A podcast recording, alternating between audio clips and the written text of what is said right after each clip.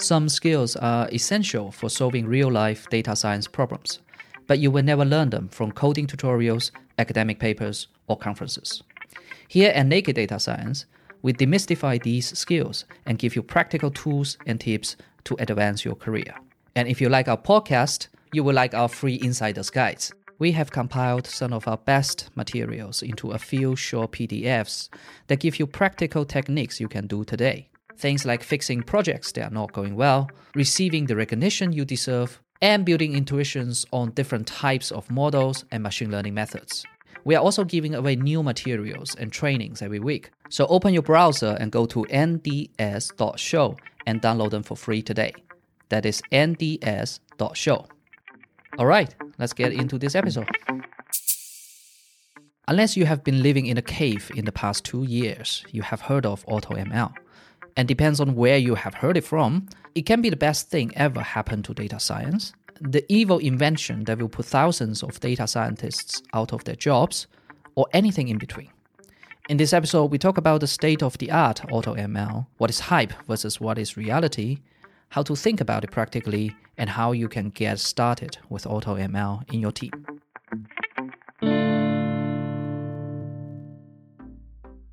Hello, ladies and gentlemen. Welcome to another episode of Naked Data Science. This is Hao.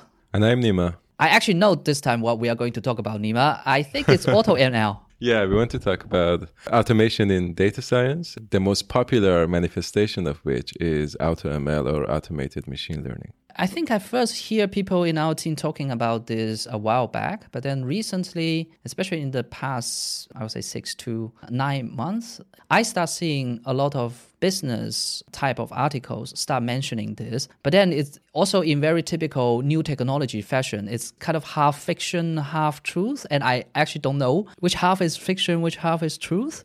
So then I'm, I'm quite happy we're going to talk about it today. So I can show fully my ignorance on the topic. But then hopefully at the end of the episode, we can help our audience get a better grasp of it to think about it more realistically and drop the fiction part. Yeah, hopefully. You're right. More recently, it's gaining a lot more momentum and it's appearing a lot more in popular forums and news and other places when you read about data science. The basic idea is not really that new. I think at least since 2013, there were works that were focusing on automating different parts of machine learning the name says it, but then it's good to give a brief description of it. Basically, the idea is to automate what traditionally humans do in mm. a data science pipeline or in a machine learning pipeline. Most of the historical focus has been on machine learning, so not necessarily every aspect of data science, but actually the more recent developments are covering more and more holistically set of tasks that you're facing when you're doing data driven problem solving or data science. This is what I also read in those business oriented sources. But then I think devils are in details, right? So in those articles I read, this part about things human used to do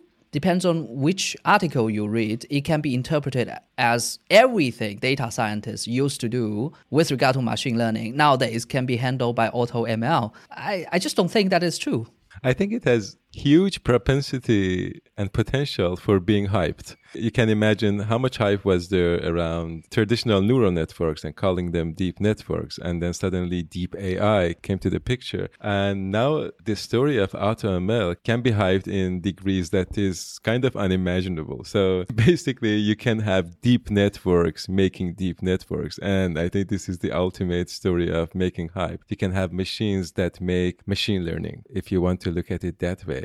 But in practical terms, it's a very natural flow of things in many ways. I can imagine most data scientists who've worked on multiple projects came to realize after a while that these are the things I keep doing, that I keep repeating time and time again in my projects. And at least a subset of those data scientists have started to automate part of this process. This has happened to me, and I'm sure happened to many other data scientists. But do you realize this is the steps I'm always doing, for instance, in feature engineering or in model selection or in other parts of the process where you're working with data. And after a while, when you work on multiple projects, when you work with multiple data sets, you come to realize that These can be abstracted, this can be generalized. You can write pieces of code that automate things that you do yourself kind of manually when you're working on the projects. The idea of AutoML in practice is also very similar to this. It's this natural flow of things that after enough problems have been solved, after we've seen enough examples, we can generalize from them and we can write pieces of code that do part of this process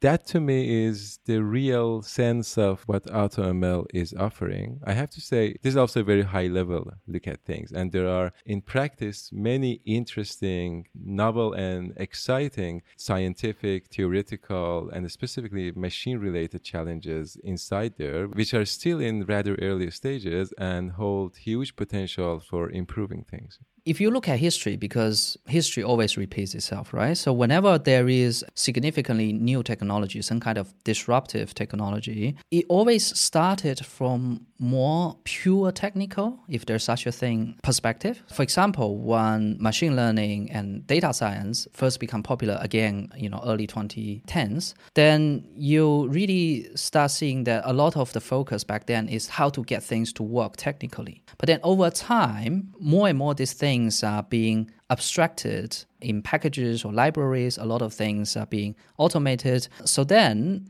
if you look at nowadays how you do data science and machine learning and you compare to where the effort was put on mostly 10 years ago it's very very different right back then a lot of the lower level stuff and nowadays a lot more the higher abstraction level and this is a trend you tend to see in all kind of new technologies and from business perspective a lot of this is driven by the economy as long as it is more efficient or effective to do so, to abstract more things away, then there is always a need and tendency to do so. By effective, what I meant is that if there is strong incentive that by abstracting some things away can make creation of software cheaper or creating a solution cheaper while still keeping the same or even slightly worse quality or functionality that is still okay because from economy perspective you still got much higher return on investment. I think that's a trend that we tend to see.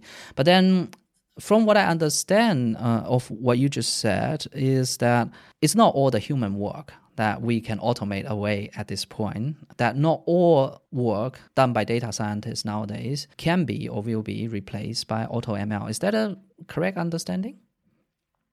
Definitely considering the current level of service and effectiveness that existing AutoML tools provide, you cannot do safely without having a data scientist. And that might not be even the final goal in a way. I can imagine AutoML can be packaged in those terms, but I don't think that will be the image in the future to completely remove a data scientist from the picture or completely removing a human from the picture becoming the ultimate goal in the end in the whole process of problem solving. Maybe it's helpful to get a, a little bit more concrete idea of what current AutoML can provide.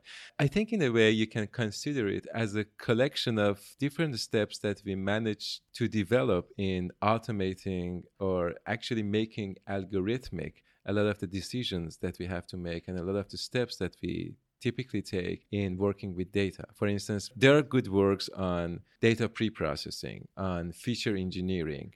There are good works on feature selection for learning algorithms. And these are put together in an AutoML pipeline now combine this with algorithmic ways of model selection, hyperparameter optimization in machine learning, which are basically searches through space of possible solutions, possible parameters for your solutions to find the best ones. And now on top of it, also there are very good works in making machine learning interpretable and even describing things in languages which are understandable by humans.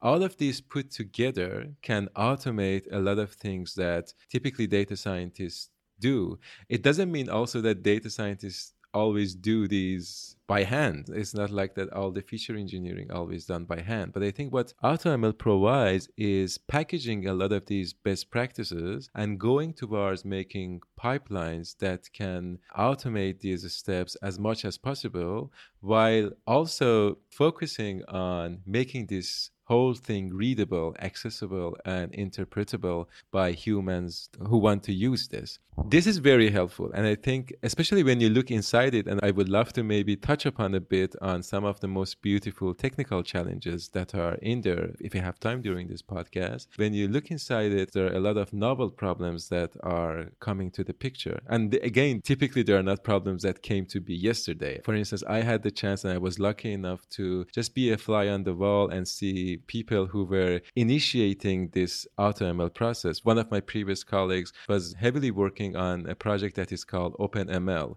which was one of the first steps into making machine learning datasets and practices and algorithms more uniformly available as a benchmark. And that is one of the sources that is empowering AutoML to a very large extent. But putting those beautiful problems aside, you still have to see the bigger picture that machine learning or whatever other data science set of steps and processes and pipelines are used to solve a problem in the world. And to solve problems effectively and to create value effectively, there's still a lot more needed than automated machine learning. I also admire that many pioneers, many thought leaders in the field of AutoML are also seeing this in the future. And even though they acknowledge it as a very far fetched goal, this is still in the agenda to achieve maybe sometime in the future to also be able to identify the greatest problems that are out there to solve and frame them in a way that can be solved. But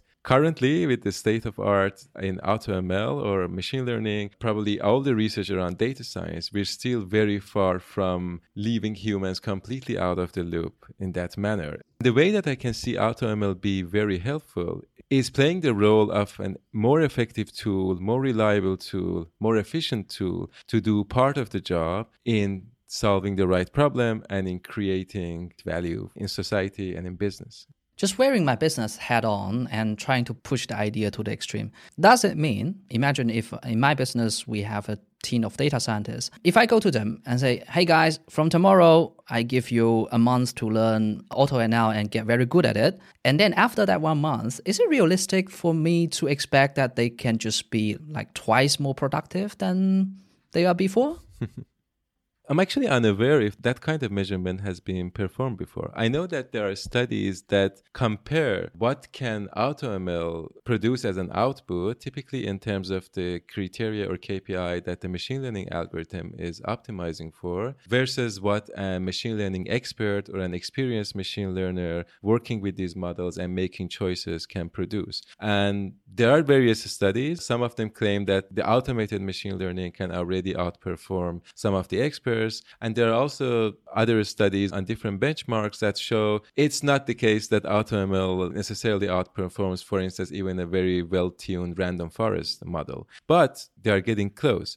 In that sense, you can imagine part of the efficiency comes from humans making less decisions, doing less things manually in some sense. And what is typically automated in this manner is a lot of search so, a lot of search for finding better solutions.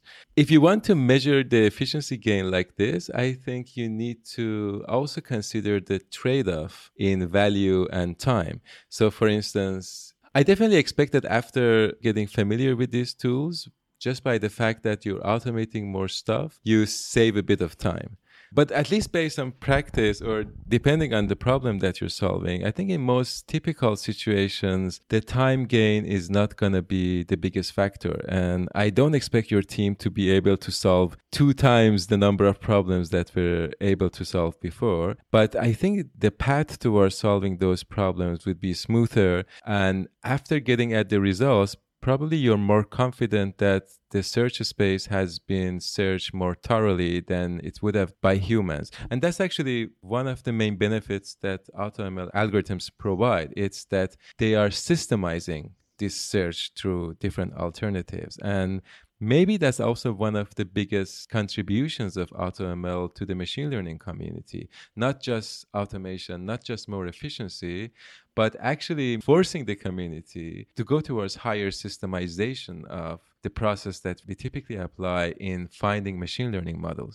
One of the places that this comes more pronounced is in deep networks, of course, because something that is less talked about about deep networks is that you have to decide on an architecture for your network. And this search for an architecture can itself be considered quite an expert task in a way, a task that needs you to have worked with multiple problems before and have a good sense of what can create value and what cannot create value. And for instance, this is one of the bigger parts in, if not all, in most of the AutoML packages out there. This search for finding a better network architecture. And the sense that AutoML can be helpful here is systemizing this search, automating this search, and then informing the data scientists about the best options that the algorithm could find in this search space, for instance. So then what you're saying is that the main benefit for the business at this point of time is not so much on the efficiency gain, but rather allowing the business to get more confidence about how optimal a solution is once we reach a solution. I like to just make it clear there that I'm not saying that it's not going to make things more efficient. I just don't have a good estimation, and I haven't seen the studies that show how much more efficient things will become. I think that's fair. But even taking that part aside, I still think that, at least in our experience, we have seen several times that our team work on a solution, we think we reach a good point, and then we revisit it after six months, and then we found out that, wow, actually, we were not at an optimal point, and then we could have gone further. And from business perspective, these are practically missed opportunity in a certain way. And given how things are moving and also how short the window of opportunities are nowadays, I think being able to get to a higher confidence about, you know, we explore this direction and we, we are quite confident we got to a pretty optimal solution, I think that is super powerful for the business, especially in today's market. Yeah, absolutely. Of course, AutoML is not delivering magic. So, for instance, if you don't have enough data to come to the optimal solution, AutoML is not going to help there. But in terms of getting more confidence in having done some sort of systematic search through the space of solutions, I think AutoML can definitely give you more confidence, make life easier on data scientists as well as people who want to use those models. But you have to be careful what you expect from it, what kind of gains you expect from it. For instance, it might be that with the work of one of your data scientists, you get to, let's say, a 90% accuracy. And by using AutoML, I don't want to put a number on it, but then it is likely that you get a number which is a slightly higher or lower than that. In terms of business value, that doesn't necessarily mean you're gonna change the business value hugely. But then, of course, it has other gains in the way of working and uncertainty and confidence in the solutions that you find in this manner. Imagine you have some less experienced data scientists in your team. So, for example, a junior data scientist. Would you say that as a team lead, you would also have more confidence in the work, the delivery of that person, if that person has followed through a more systematic process, for example, using AutoML, than if that person just do it a more traditional way? I'm not certain, to be honest, how to think about it. Of course, we don't have the experience of doing a lot of projects with AutoML. So maybe after a while, I can have a better idea here. But I think it's kind of a double edged sword. Like many other things, it has its pros and cons. On one hand, it's safe to leave a lot of things in the hands of a well performing automated solution, which can search through the solution space in a systematic way. But on the other hand, you also have the effect of dealing with more and more of a black box. So mm. more things are going to be abstracted away. And whether you get better or worse value in this way depends also on the opacity and the interpretability of what the system does. For instance, some of the commercial systems out there currently do not provide the best interpretability. They don't even reveal a lot of the times. I can imagine probably by design and for some other reasons, they don't reveal even what are sometimes what are the best algorithms that they found or how do they compare to the other ones because probably they want to abstract away all the complexity into I found a solution for you. And a lot of solutions are going more and more towards another hype, which is the no code machine learning hype. So in those situations, I think to be able to rely on the work and to be able to be on top of the work that you're delivering, it might be beneficial to let a junior work with simpler models instead of this very powerful tool that can do a lot of things that might not be easily accessible and transparent to the person who's using them. Probably even a combination of doing one solution on your own and then comparing it to what AutoML can provide could be helpful. It's also good to consider that the whole AutoML ecosystem, the whole umbrella term, does not need to necessarily contain a pipeline that you cannot control. Although some of the most common commercial products are framed in that way, you can also use pieces of AutoML. So, for instance, you can use libraries that do feature engineering and feature selection for you. A lot of times, these come also with better interpretation, with better explanation about what they are doing. In that sense, then I think it might be better to equip a more junior person with these pieces and get clarity on the use of those pieces instead of necessarily this huge beast of pipelines and parts that solve a problem once altogether and spit out the output. I think what you see in software engineering is something similar, which is once you start using a lot of the existing frameworks and libraries that have already abstracted so many things away, then if this is what somebody who's new to the craft only have worked with, then it's very likely that person got into a situation that that person is quite good with working with these tools specifically. But then when something unexpected happen or when they need to switch in a situation that they cannot use this tool anymore, they kind of got lost because they don't necessarily pick up the more fundamental layer behind it. Would you say so? Yeah, I think that's a very good insight to have. In a lot of fields, as we go along, we put more things inside black boxes and we take them off the shelf and use them. Depending on the level of advancement of knowledge and the level of stability of the found solutions, you need to know more or less about what's happening inside these black boxes, especially for people who are more junior, who are still developing, who are still gaining the knowledge. I think it's important to keep an eye on knowing the fundamentals, on being able to tell a story at least of what is happening inside that black box. Because, like any other automation, you lose some flexibility when you automate. And it's important to be able to crack into that box if needed, to know what is happening inside the box. What are the pitfalls, peculiarities of the tools and systems that are inside the boxes? It's kind of a fine line to thread. I can imagine, of course, as time goes on, more and more things will become off the shelf, readily available. You and I are old enough to remember the times when, even sometimes for implementing something like a decision tree, you had to code a lot of stuff. If you wanted to make good visualization, you had to code a lot of stuff. And those days are past. A lot of those requirements have now become kind of atomic commands that you can run. They have been standardized to a very good degree that you can get almost everything that you need out of those tools. In the same sense, I think AutoML needs to go through those generations of evolution to find out what is that right level of flexibility versus automation that lets most people in most situations solve their problems. And I think it's not quite there yet. And rightfully, it needs more time to get to that stage and get to that level. And until then, it's really important to know what's happening inside these boxes and to be able to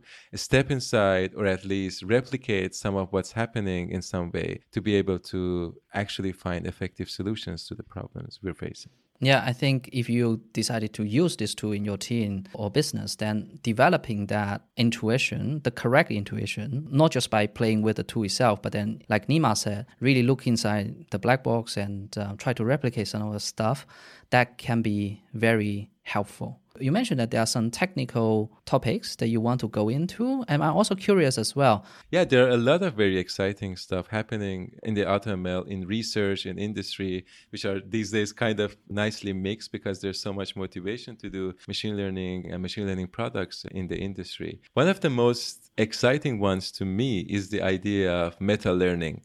So basically, if you consider people who've done a lot of machine learning, they typically talk about them gaining some kind of expertise. They can look at a new problem, analyze a new problem, and based on the experience that they have, they know this kind of method is more suitable here. Or maybe even this kind of hyperparameter selection, this kind of structure for the network or for a graphical model is more suitable for the problem you're facing.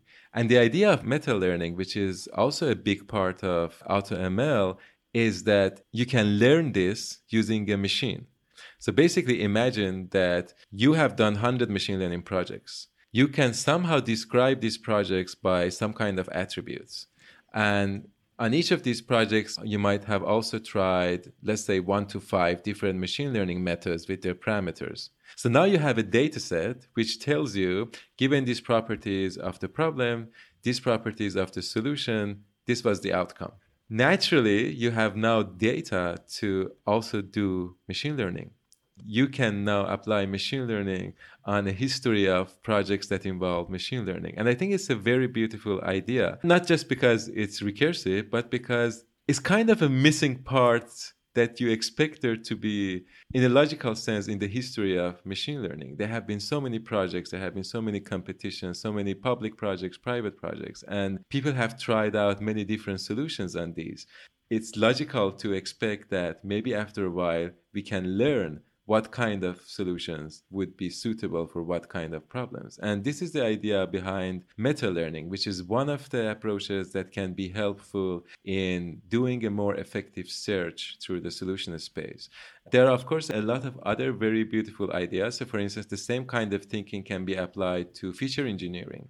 There have been projects before, starting with some kind of raw data. And in these projects, people have tried different methods for feature engineering and feature selection. Now we also have the result of these kind of feature engineering and feature selection. So now you can see we have another probably very large data set that can be used to learn what kind of feature engineering techniques can be helpful on what kind of problems or what kind of data. To me, that is one of the most elegant ideas around machine learning and one of the most exciting research topics in AutoML that can be pursued. And AutoML is full of these kind of examples let's imagine okay i have a business. We started doing some data science uh, machine learning stuff but then i want to go to market much faster with these kind of solutions.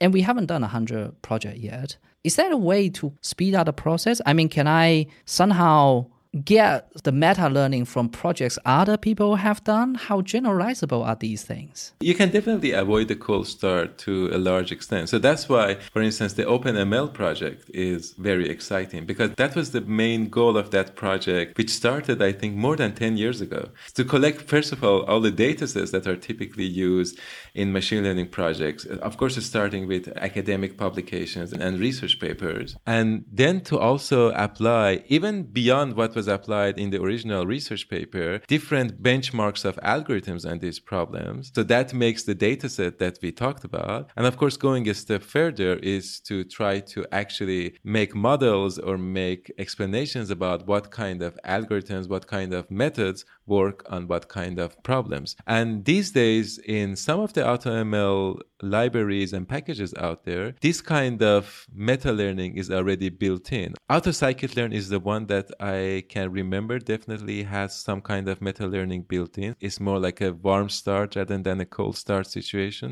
But this is a direction which I think will be expanded much more as we go into the future and also following the trend of sharing more and more of these kind of experiments and this kind of data. We can give a big shout out to people who worked on OpenML and had this vision more than 10 years ago. That was amazing. Yeah, I think this is one of the most exciting parts about this as well. And that's why I think like the history of places where automation has been done, it's typically assumed that what happens to the humans now if we automate things? And we shouldn't forget that people still have to build auto ML models. If you actually peek a bit into the field, you realize that there are huge number of research questions and research directions to move into the future. So there definitely is going to be enough work for data scientists to work on. And I can also imagine that no matter how good AutoML becomes, as long as there is motivation to improve and to make it better, there's going to be enough work for data scientists to be busy with.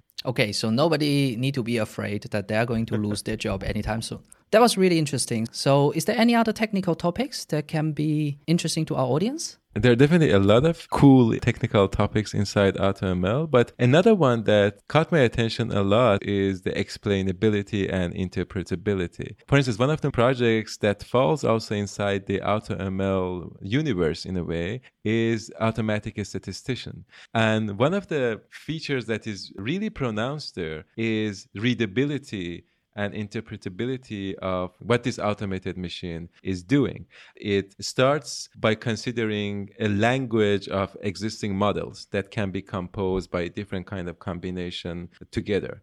The reason for this partly is making something that is explainable from the beginning. So if you have as your goal from the get go that I'm not going to only fit models to this data, but I'm going to fit models that can be explained to humans based on this data, you're exploring a very interesting direction. And in general, one of the more interesting topics that I see very pronounced already in the AutoML community is this focus on transparency and explainability of what is happening inside the black box. And like I said, in the automatic statistician case, it's even kind of one of the building principles of the automatic solution. I think that's definitely one of the other very cool stuff happening in AutoML. And it's really exciting to see what happens with this direction in the future. If you check that project, for instance, there's a very famous example of analyzing a time series. You can already see that in the output, the model is described or summarized typically by a few bullet points, which are readable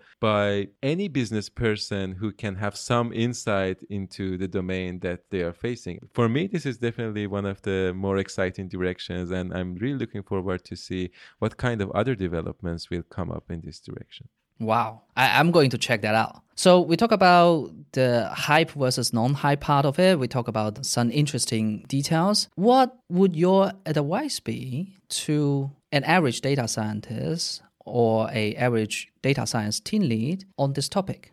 Should they start trying it? Is there some part of their skill set or competencies they should emphasize a bit more, knowing that auto AutoML will be more and more mainstream in the future? I can definitely recommend to data scientists and team leads to try it out and see what the state of art is at currently. It's a very fast moving field, so I can imagine in a short time we might see also again very big improvements in the field. So it's definitely a moving target, but it's already worth trying it out. And in trying it out, beside of course getting a sense of what it can offer, I think it would be really beneficial if in your evaluation you can decide on KPIs that are important for you, beside the fact that this is a really cool machine learning project. See what kind of KPIs for your team, for the projects you're working, could be potentially improved by using this tool, and do a fair evaluation of how much improvement, if any, is achieved by the current state of art that these tools can provide. That's something that I haven't done systematically at all. For instance, the question that you mentioned about the time being saved.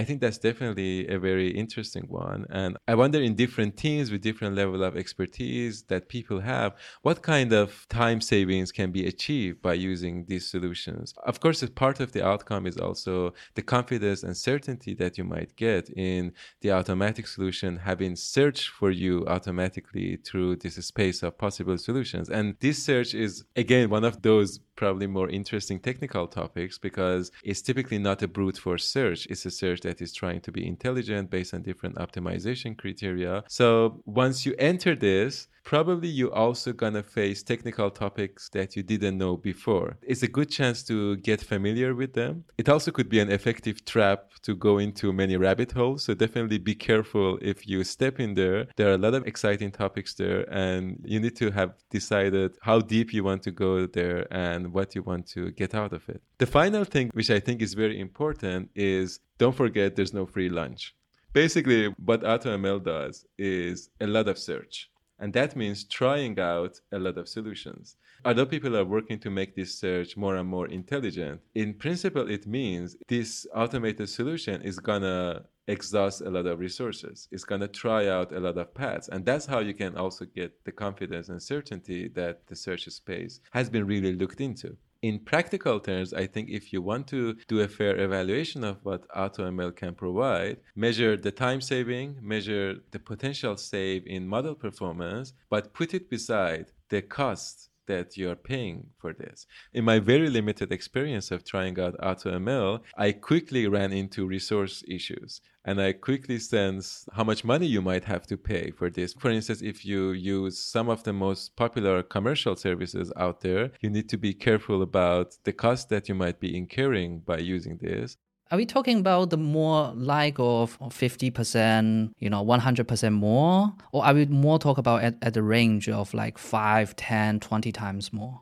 It definitely depends how many options and how much resources do you exhaust manually versus the number that is tried out by the automated solution. But I can imagine it could be, for instance, 10 times more. Consider it this way you can try out X solutions yourself manually, and now you're using an automated solutions. How many more alternatives do you expect it to search for you? In most realistic scenarios, this number could easily be tens or even hundreds compared to what you do manually. That's where you need to be careful. Again, it's a very fast moving object. So even the costs are probably subject to change in the future. And you might also be able to run everything on your laptop. You can wait long enough and you can fit enough things on your own laptop. But giving the practical picture of most things happening in cloud infrastructures that we are paying for in one way or another, just be careful and even in your trials, I think it would be very beneficial to make some kind of cost estimation compared to your typical traditional, if you want to call them manual solutions